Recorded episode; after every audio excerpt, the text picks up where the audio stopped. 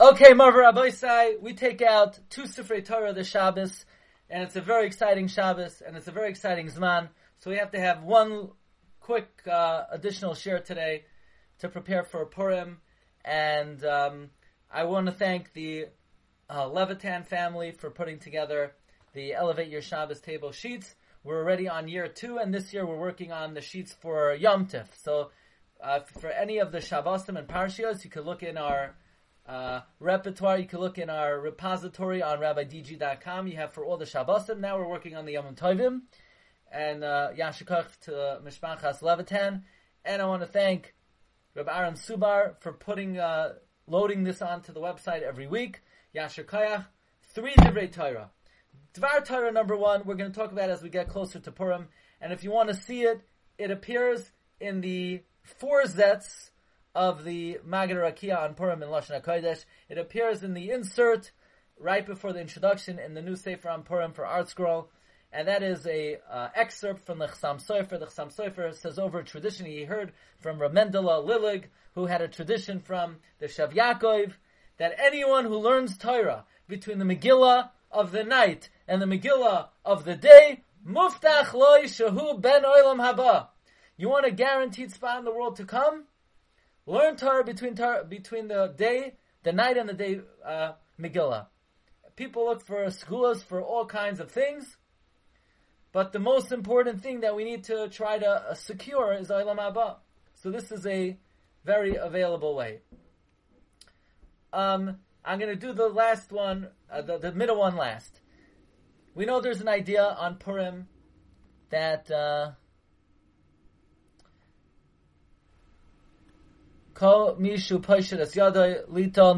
Whoever st- sticks out their hand, we give them tzedakah on Purim.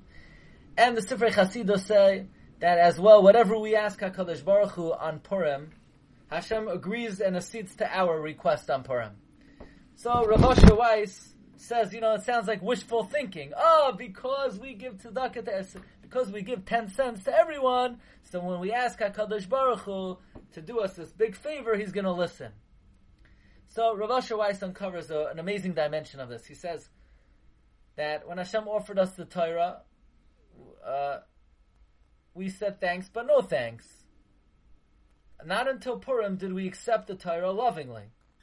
So think about what happened on Purim. God said, do this, do that, do this mitzvah, that mitzvah, don't do that. And we said, God, we don't even, we're not asking any questions. Whenever you tell us, we'll do it. Yes, yes, whatever you ask us, God, we're gonna do it. When did we have that attitude? On Purim.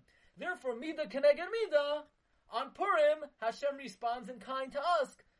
The Hashem says, Klal whatever you want, whatever you ask, yes, yes, yes. That's an added dimension to this idea.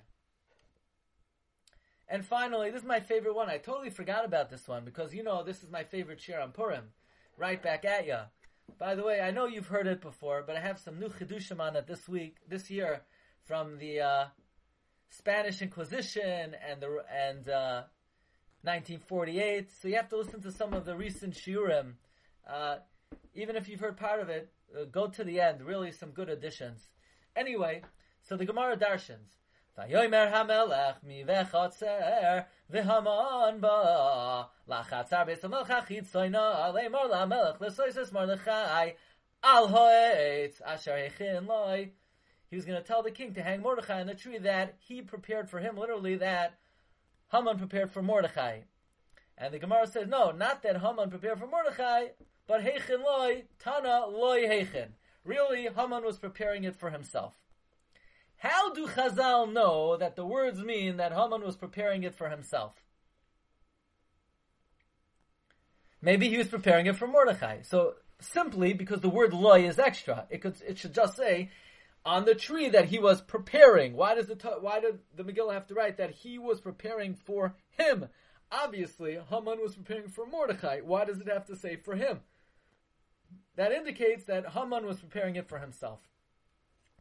But there's a Sefer, Sefer Leket Imrei Kodesh, a, um, a collection of Belzer Svarim that my good friend Rav Gedalia Schwartz got from me a long time ago. And he brings from the Maharsham, who say Chazal Darshan from another place. and that it says heichen, that he prepared. Hachana. Hachana. Now, hachana is a very powerful idea. The true benefit that we actualize from a mitzvah is only if we do hachana. Hachana is something that's only appropriate in the context of a mitzvah or kedusha. So how could the Megillah say that Haman was doing hachana?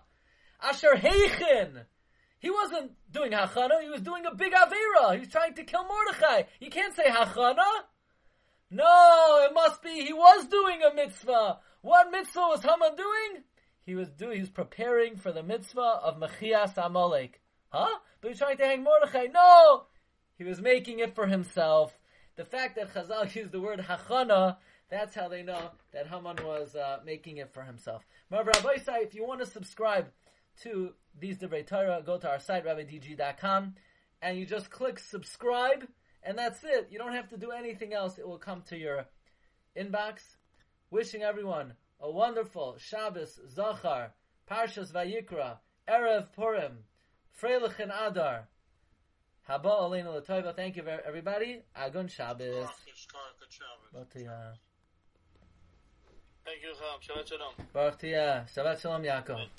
Thank you. Shabbat Shalom.